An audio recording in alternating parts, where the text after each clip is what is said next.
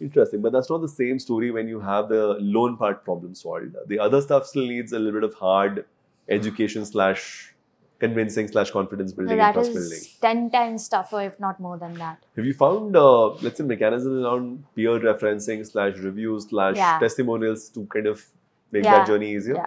So, one thing that has really helped us, and uh, we figured that out, and now that is one of our acquisition channels, and or rather helped us launched our referral program is uh, so the invoice management. Of course, Hmm. uh, you are raising your invoice to certain parties. That's the terminologies, right?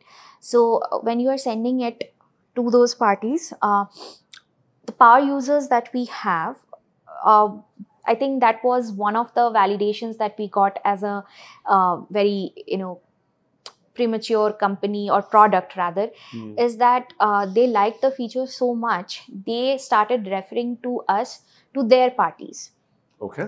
and uh, of course if they're saying that you know try this because i'm going to send you the invoice over here you have all the details because i've already mentioned the items it's already there you Mhm. just need to cross verify and pay me Hmm. parties started using that and for the longest of time we were trying to think of launching a referral program where you know what would make sense what would make sense and we would think like you know why don't you uh, refer uh, another uh, business, Business. owner who is Hmm. looking for a loan or something like that to an extent it we did see things coming in this one oh my god like This smells like Hotmail to me, no?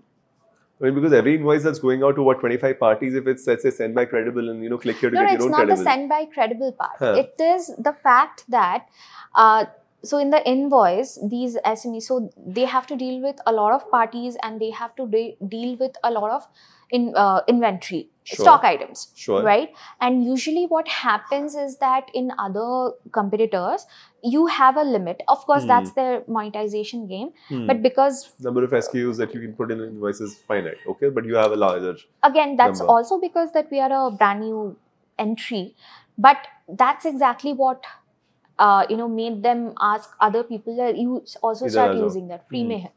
Huh. and that also goes back to the point that uh, well two things one is that we Indians we are quite a nuance insight कि inventory ज़्यादा होती है और वो free में नहीं मिलती तो लोग स्विच कर जाएँगे इसके लिए okay and that's why I am saying the stickiness is the factor because also the user insight from the conversation because I don't know if you can ever discover this from data that the number of SKUs no, no, are that is are- definitely from see this we figured out because we spoke to the user correct. how will i know that they will Yeah, absolutely. Exactly. this kind of data will not in a surface from any dashboard No, that will no. come out of it. So what you're saying is um, this is now driving stickiness because this user has invited other parties onto the platform.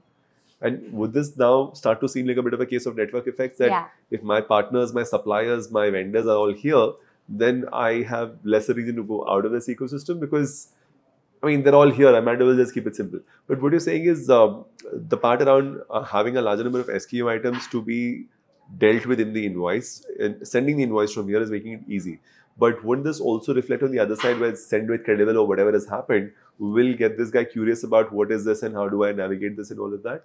Have you evaluated Um, that as a possible channel? Am I missing something here? no you Because are to me, not it missing very out close to the send with Hotmail kind of no no case. no you are uh, like you are right.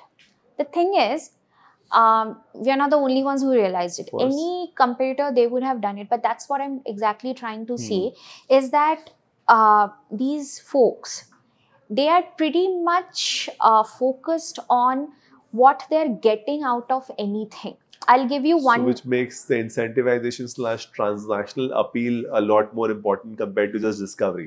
and also i told you right we are not the only ones who are offering this In some sense, it's not a discovery problem. They already know that you exist. Is that a fair statement to make? At least in the ecosystem of the Uh, partners that these guys work with.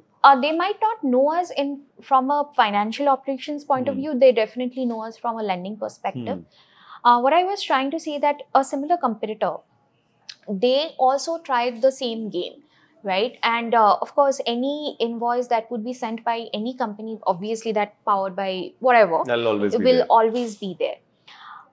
When we initially started doing our market research, we obviously asked what is the reason you are, you know, using these folks. Hmm. I thought that the ease of comfort, convenience, and all. Turns out it was cashback. For incentivize behavior. But that, I mean, that's a structural issue because if you incentivize a behavior, it has to only go to the point where the behavior is uh, sustained, even if the incentive is withdrawn. so I again, I cannot offer cashbacks for the rest of that user's life. You would want to because that would make it a So that's again my point, right? Hmm. If I use that tactic, what's the point? The moment I will stop giving cashback, I will see that user you'll dropping off. away. So what do I do? That's why Huh. like that that's why we hit the drawing board again and we wanted to see what are the features that I can give them out for an infinite hmm. time so that you know like the SKUs. Sure. That is where we So figured out a your, value. Your incentives or your hooks are essentially non-monetary in nature, while the customer on the other side is very tempted and easy to sway with the monetary incentives. This is a harder thing to figure out in some sense that okay, this is he'll leave that hundred rupee cash back to be able to do more SKUs in some sense. Because that's what you're fighting against in the competitive ecosystem. So deeper consumer insight is what's gonna help you win the war uh, than just the you know larger wallet of giving away cashbacks. Yeah. Very interesting. So very interesting uh, way of looking at building it slightly for the longer haul, not using these shortcuts or incentives.